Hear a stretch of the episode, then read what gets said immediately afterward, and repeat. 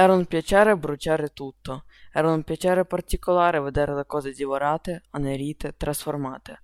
Quando prendeva la bocchetta di ottone il gran serpente che sputava kerosene velenosa sul mondo il sangue gli batteva alle tempie e le sue mani diventavano quelle di un fantastico direttore che esegue le sinfonie della fiamma dell'incendio per ridurre in brandelli le rovine carbonizzate della storia.